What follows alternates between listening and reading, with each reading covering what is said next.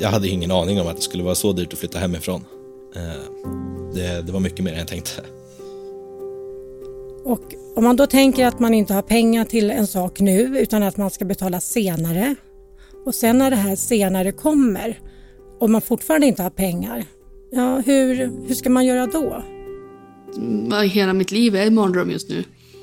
Det enda som faktiskt får mig att kämpa varje dag det är min son. För att annars så hade jag nog grävt ner mig faktiskt helt ärligt. För att det är många gånger det, de tankarna har um, kommit upp att jag ger upp nu.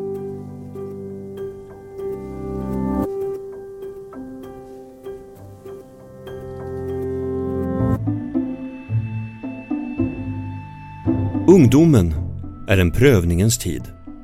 Den lyckliga tiden. Den utforskande tiden. Det kan också vara den svåra tiden. Många saker ska falla på plats och i det här avsnittet kommer du få träffa Marcus och Sofia. Två skilda människoöden fast med en gemensam nämnare. Du lyssnar på Skuldpodden, en podd för dig som vill veta mer om vad det innebär att leva med skulder. Och det här är Kronofogdens podd. Max Landegård heter jag och är programledare. Det blev inte som Marcus tänkte. Han hade storslagna planer på en innerstadslägenhet, för det var i Stockholms innerstad han växte upp. Det var här han skulle bo. Bland nattklubbar och folkvimmel, i en stad som aldrig sover, hade han vant sig vid neonskyltar, shotsbrickor, taxiturer, dygnet runt öppna kiosker, rökrutor, excentriker och avsmakningsmenyer.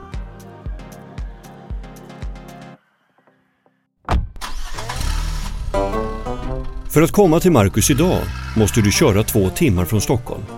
Det är bäst att ta bilen för landsortsbussen går bara två gånger om dagen. Sommartid är det här en välbesökt ort och detta skulle kunna vara en landsbygdsidyll för många. Men det var inte det liv som Marcus hade tänkt sig. Tjena! Välkommen! Tack, hej. Tjena! Eh, tänkte vi kan eh, hoppa upp till, eh, till köket här. Okej, ja då gör vi det. Marcus var populär på gymnasiet. Han hade många kompisar men studierna var kanske lite kom si kom sa. Istället tog han ett jobb. Lönen började rulla in men pengarna försvann lika snabbt. Så att det var ju varje, varje fredag, lördag var man ute på krogen eller på någon klubb och även många vardagar liksom så fort man, så fort man kunde. Eh, hände ju att man ja, typ sjukade sig från jobbet och liknande för att det, det, ja, men det blev en vanlig grej helt enkelt. Att eh, om jag inte gick ut på en fredag och satte mig på en bar, då, då kändes det som att jag slösade hela den fredagen. Liksom. Marcus hade flyttat hemifrån tiden direkt efter gymnasiet. Då var han 19 år. Men egen lägenhet hade han inte ännu, utan bodde tillsammans med tre vänner. Jo men det, det var en bra tid och jag, jag lärde mig mycket, mycket om ja, men det, det, det, lilla starten om hur det är att bo själv och att ha flyttat hemifrån. Eh, små saker som liksom att man behöver handla och laga mat tillsammans och, och sådana saker började liksom sätta sig lite grann. Så jag, jag fick en lite bättre förståelse för eh, ja, men eget, att ha ett eget liv utanför familjen. Eh, definitivt, men, men det gjorde mig också väldigt eh, över, överhypad på, på att jag skulle bo själv och, och leva mitt eget liv och, och jag skulle vara så självständig som möjligt från familjen, vilket jag tror slog över lite i att jag inte riktigt har vågat be om hjälp när jag behövt det i vissa situationer.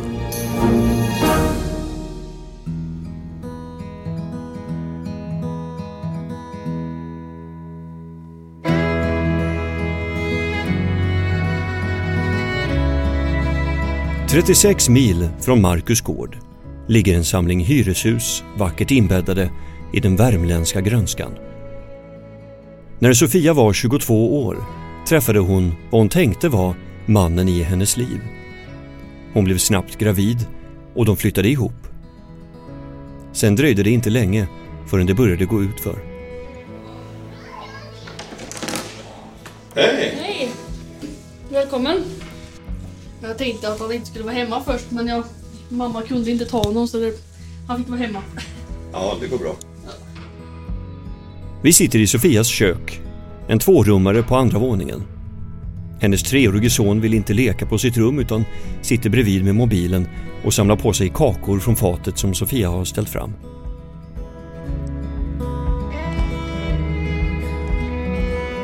Sofia växte upp med sin mamma, som också hade skulder. Tidigt i livet hade Sofia gjort löftet till sig själv att aldrig hamna i samma situation. Ja, men det var ju när jag kom upp i vuxen ålder, när jag eh, började sköta mig själv, eller vad man ska kalla det. Så då blev det ju att, när jag såg det, att vad, pengar har för värde. Och såg det att jag måste faktiskt jobba för att kunna bo ensam till exempel. Eller jag måste jobba för att kunna få det jag vill ha. Och jag var hela, eftersom jag visste vilken situation både mamma och pappa satt i så um, var jag noga med att ja, jag vill inte hamna där. Så då, jag vill inte låna pengar av mina kompisar när de erbjöd sig eller jag ville inte låna av mina föräldrar heller helst liksom, för att jag visste ju inte. Uh, och ta skulder eller ta um, uh, lån och sånt, det skulle jag absolut inte göra. Det, det sa jag hela tiden att nej, det, det var det sista jag skulle göra liksom. Eh, för att jag vet att när jag fyllde 18 så pratade vi på det på en gång att om man tar ett körkortslån absolut inte, jag skulle aldrig göra det. Ska jag ta körkort så ska jag tjäna mina egna pengar. Liksom, eller tjäna ihop de pengarna. Men eh, det slutade ju med att det inte blev så.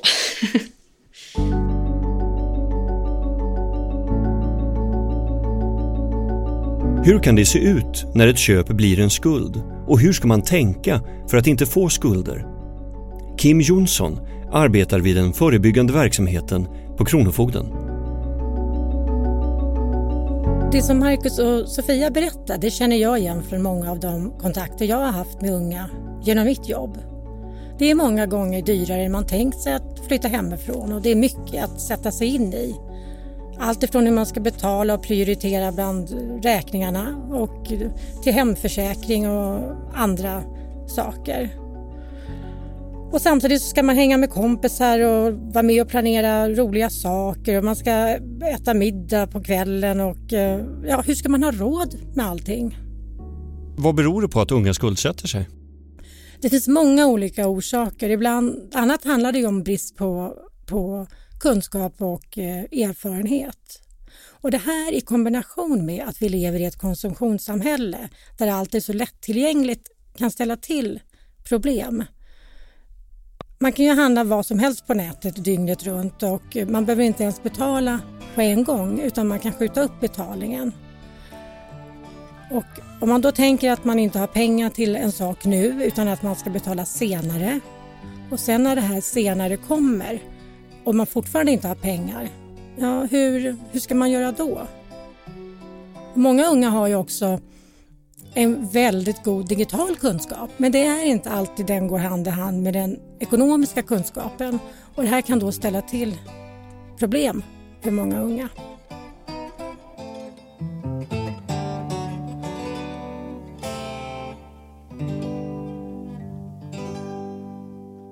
Marcus ville flytta till något eget. Han fick ett kontrakt på en lägenhet i Stockholms innerstad via ungdomskön. Nu skulle han bli fri i början så var det precis vad jag, precis vad jag var ute efter. Eh, jag, hade, jag hade i och för sig inte internet första typ en och en halv månaden, så den, den tiden eh, räknar jag väl bort lite. Men, men sen efter det, de första månaderna var ju jättebra. Eh, men, men på samma sätt som festandet så var det lite, lite av en illusion. Det var det här nya, att det här är min lägenhet och, och det mår jag bra över och, och så vidare. Och alla, alla de här lyxiga sakerna som att ja, men, kunna gå ut när man vill, kunna komma hem när man vill, inte behöva liksom koordinera saker med folk hemma och, och att, att allting var på ens, egen, ens eget ansvar. Om jag lät bli att städa, då var det ingen som klagade, för det var jag som bodde där och ingen annan. Så hela den liksom, vad ska man säga, smekmånadsperioden, de första månaderna var ju jätte, jättebra. Men sen så började det ju slå en lite att så här, ja men nu har jag inte städat på en månad och nu har jag möglig disk överallt och, och, alltså det, och då, då försvinner lite den här, ja, den här illusionen av, av hur bra det är och man inser att ja, det var inte, det var inte så jävla lyxigt eh, om man säger så. Och förutom allt mankemang att ta disk och packa upp flyttkartonger så introducerades Marcus också för ett nytt kosmos av utgifter Ja, det, det var mycket som blev, blev nytt där eh, när, man, när man flyttade ut. Eh, dels så, alltså sakerna som man tänkte på att de kostar pengar. Eh, saker som så här, el, eh, ja, hyra såklart, men eh, bredband och sånt.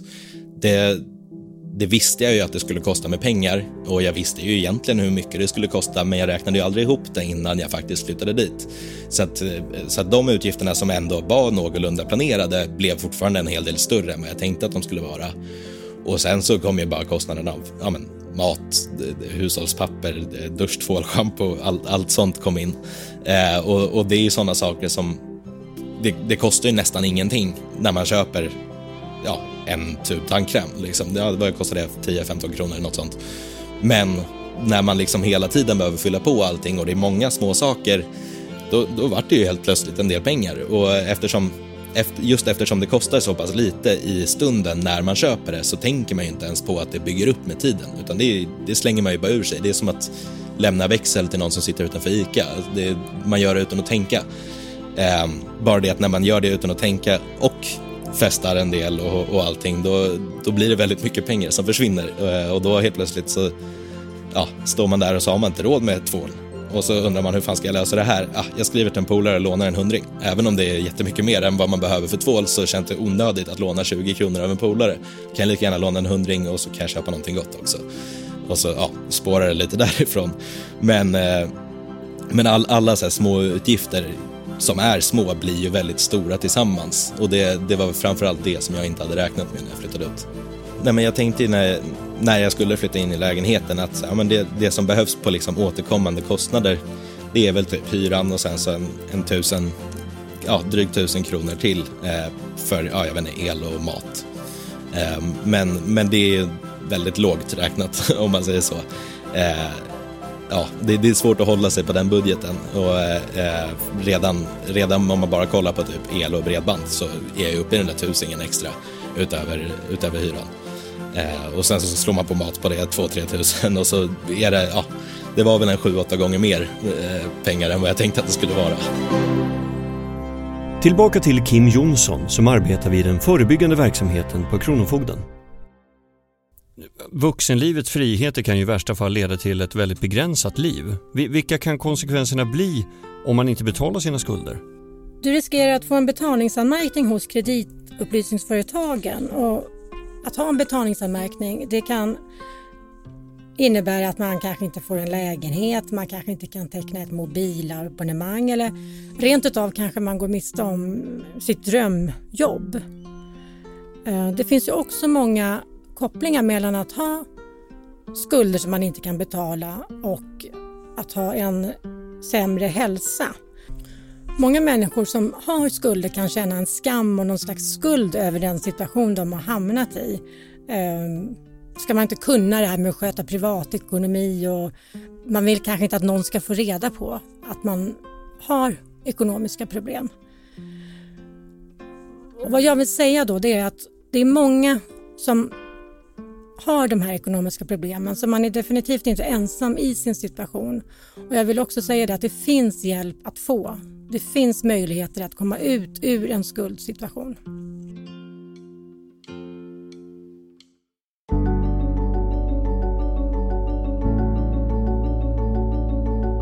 Tillbaka till Värmland och Sofia. Innan Sofias skuldkarusell drog igång hade hon koll. Hon satte in räkningar i permar räknade ihop pengarna som hon hade kvar, visste att allt skulle räcka till. Men så hände något.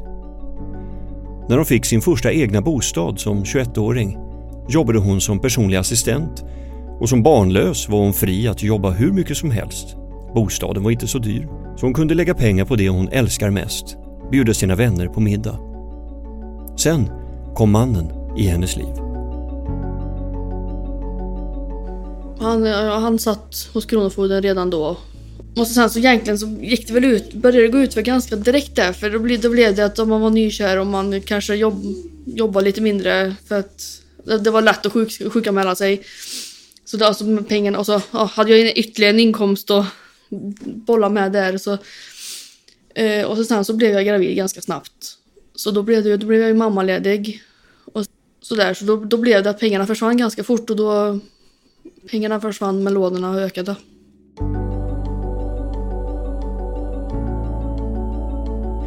Sofia började låna pengar för möbler till den nya lägenheten, för sitt körkort, barnvagn.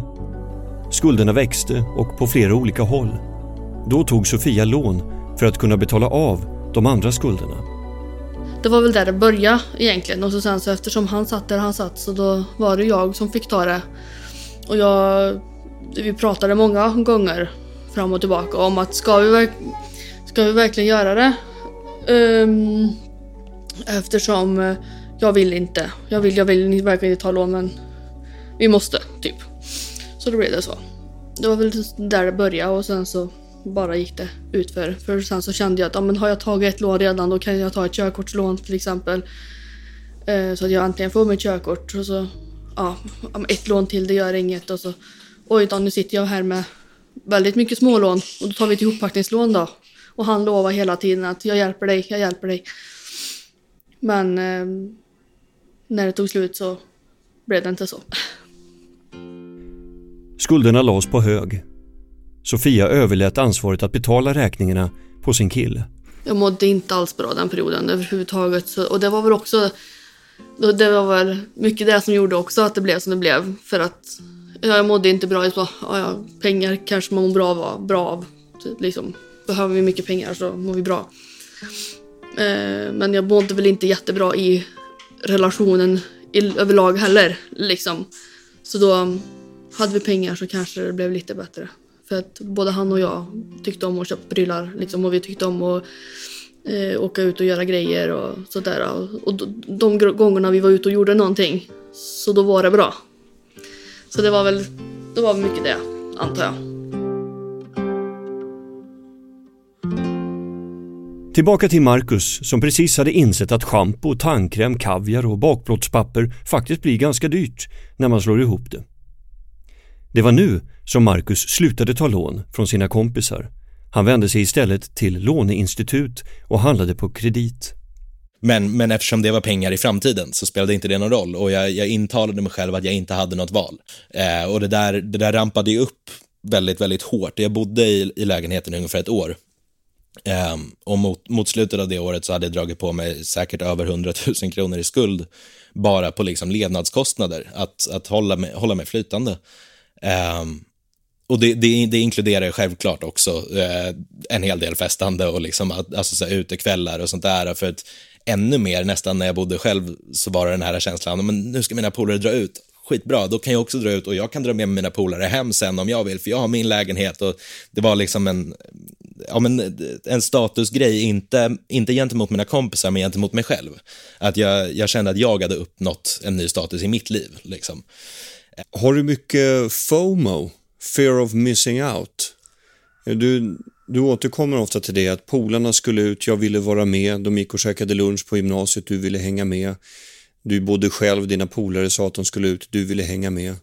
Ja, jo men det, det summerar, summerar nog ganska, ganska bra min, min inställning om man säger så. Det, som, som jag nämnde tidigare så är jag väldigt social av mig och en, en extremt stor del av vad som ger värde till mitt liv är just min relation till mina kompisar och ja, men, människorna runt omkring mig. Liksom, att att eh, ja, ha, en, ha en god relation. Det, det, det är samma sak så på jobbet. Det som motiverar mig till att jobba hårt och göra ett bra jobb, det är att det ska, livet ska vara enklare för mina kollegor. Att de, de runt omkring mig ska må bra och det är inte det låter som att jag försöker liksom lyfta upp mig själv och säga att, att så här, ja, men mitt mål i livet är att alla ska må bra. Men, men samtidigt så är det lite det. Jag, jag mår bra när de runt omkring mig mår bra. Liksom. Um, och det, det, inkluderar allt från mina vänner till folk jag träffade på krogen för två minuter sedan. Vilket är i många fall en väldigt, väldigt bra egenskap. Men det leder ju till, till just FOMO. Liksom att så här, då vill jag alltid vara där och alltid se till att ja, men det är kul och liksom, jag, jag vill, ja, det, det, är så pass viktigt för mig att ha en relation till alla jag träffar så att om jag inte får bygga den relationen då blir jag ja, men ledsen nästan. Då, då sitter, jag, sitter jag själv och tänker på att shit, jag hade egentligen kunnat vara här med mina polare just nu. Efter en tid blev det för mycket. Nu hade smutsdisken firat sin andra födelsedag i Marcus tvättställ och flyttlådorna stod fortfarande staplade mot vardagsrumsväggen. Han tog kontakt med sina föräldrar och berättade som det var. Idag bor Marcus på sin mammas gård. Några mil och ett universum från livet han levt innan. Ja, precis. Ja, vi, har, vi har kycklingar här utanför, eller hönor här utanför, så vi får ju ägg från dem och, och ibland får vi även, eh, får vi även kött från dem. Eh, sen så har vi två, jag tror två grisar just nu, eh, men vi har precis slaktat en, en galt som vi hade, så att, eh, nu, nu är frysen full med, med gris. Eh, och så har vi lamm, eh, en hel del, eller får, får som precis har fått en hel del lamm. två eller tre kossor, så att, ja, vi, vi har lite allt möjligt. Eh, kossorna får vi visserligen mestadels mjölk av, det är inte, det är inte kött. Precis innan du berättade för dina föräldrar att du hade så mycket skulder, alltså vi, vad var det för tankar som gick runt i huvudet på dig då? Då, eh, vid det laget så var det ju total, totalt kaos. Eh, både, både i, i huvudet och runt omkring mig. Eh, så det var, det var ju mycket jag, jag, gick bara runt och tänkte hur ska jag lösa det här? Hur ska jag få ihop pengarna för att lösa det här? Hur ska jag kunna hålla mig flytande helt enkelt? Eh, och vid det laget så började man ju då var man ju liksom desperat och började tänka på alla, alla möjliga olika så här, get rich quick schemes och all, allt så här. Eh, allt från liksom att jag ska gå in och spela och, och vinna skitmycket pengar till att, eh, ja, jag vet inte. Men, men det, det fanns liksom fanns liksom inte riktigt någon gräns i huvudet på vad jag började tänka. Så här, det här kan jag göra, det här kan jag göra. Helt omoraliska grejer kändes helt plötsligt ganska rimliga. Även om jag i slutändan inte riktigt agerade på någonting sånt så liksom saker jag aldrig hade kunnat tänka mig förut började kännas som så här, ja men om det är det jag måste göra för att överleva, för att få ihop pengarna, då är det det jag får göra. Vilket synsätt önskar du att du hade haft på pengar? Ja, alltså det, det är svårt att säga det konkret, men, men liksom jag, jag, jag, känner väl att jag borde någon, någonstans lite tidigare ha insett att en middag från grillen är inte värd 300 spänn. Om jag bara hade en enda eller två gånger satt mig ner och faktiskt räknat på varenda krona jag hade gjort av med senaste, säg tre månaderna och varenda krona jag skulle få in de närmsta tre månaderna, då hade jag då hade jag sett de här stora summorna så mycket tidigare och, och jag tror att det hade tvingat mig att ta lite mer allvar på det. Ehm, men vad jag gjorde var att jag lät bli att räkna medvetet för att jag visste att jag skulle få den där chocken. Ehm, så, så ja, att, att, bara tidigare hålla en, en liten, liten, liten bit av koll på, på pengarna och, och faktiskt sätta sig ner och räkna en gång i månaden. Det är vad jag önskar att jag hade gjort.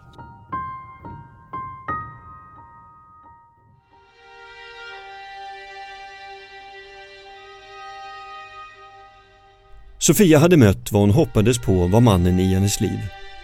Men det blev inte som hon hade tänkt sig. Och hon blev lämnad kvar med ansvaret för deras gemensamma barn. Det dröjde sen inte länge förrän Sofias skulder, som hon tagit för att finansiera den lilla familjens nya liv, hamnade hos Kronofogden. Jag har ju kämpat in i det längsta att inte hamna där. Ehm, jag har eh, försökt att prata med både mina, min mamma och min pappa att eh, snälla hjälp mig här nu för att jag inte ska hamna där. Ehm, för det vill jag verkligen inte. För det, det, har varit, det har verkligen varit big no-no liksom.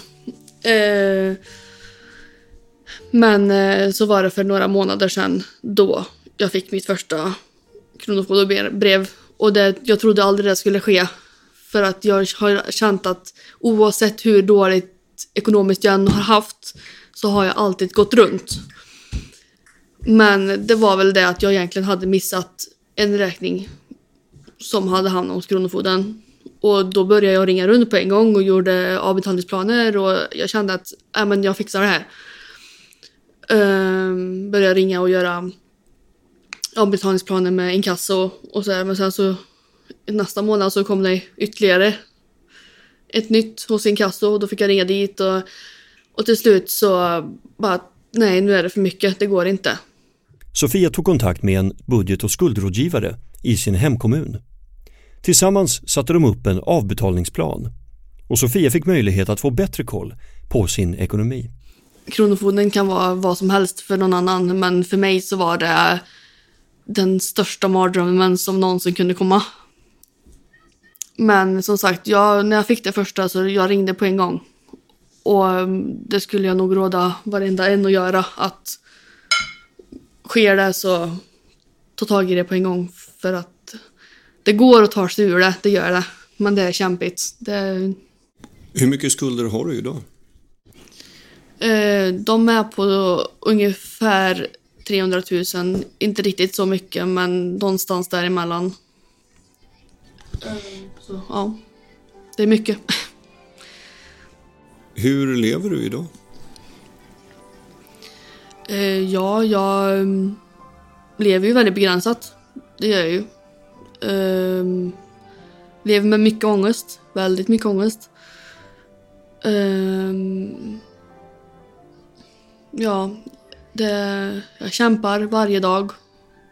Ehm, ja, det, jag vet inte. Det, det är väl ångest att kämpa. Ångest hur då menar du? Nej men äh, ångesten varje dag att vakna och um, av att uh, vad, har, jag, har jag mat den här dagen? Har jag mat idag så att jag kan laga mat åt min son?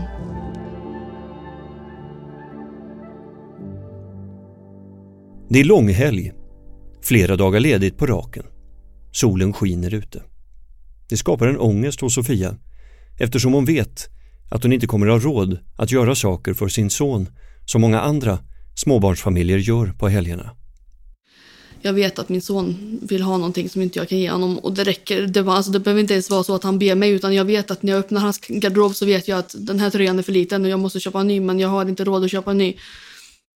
Planen framåt är att söka alla jobb som går och att på sikt ta lastbilskörkort och i väntan på det söka jobb som budbilsförare. Vad önskar du så här i efterhand att du hade gjort annorlunda? inte tagit lån. Nej men ehm, jag hade ju önskat att jag dels att jag stod på mig lite mer. Att jag vill inte ta lån. Ska vi ha någonting så ska vi spara ihop till det. Punkt. Det hade jag, jag önskar att jag stod på mig det. Liksom, och oavsett hur mycket han säger att han ska hjälpa till att betala så skulle jag vilja önska att jag stod på mig. Ehm, för det var väl egentligen det som, eh, det var ju det som började allting. Um, att jag önskar att jag hade eh, sparat istället för att få sakerna snabbt. Och ta ett lån. Vad skulle du vilja säga till andra som befinner sig i en motsvarande situation?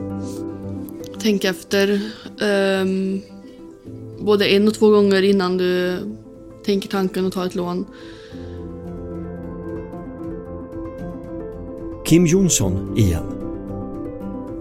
Att både Marcus och Sofia till slut ber om hjälp, det, det gläder mig. För att för många människor är det svårt att be om hjälp och hatten av, verkligen, till dem.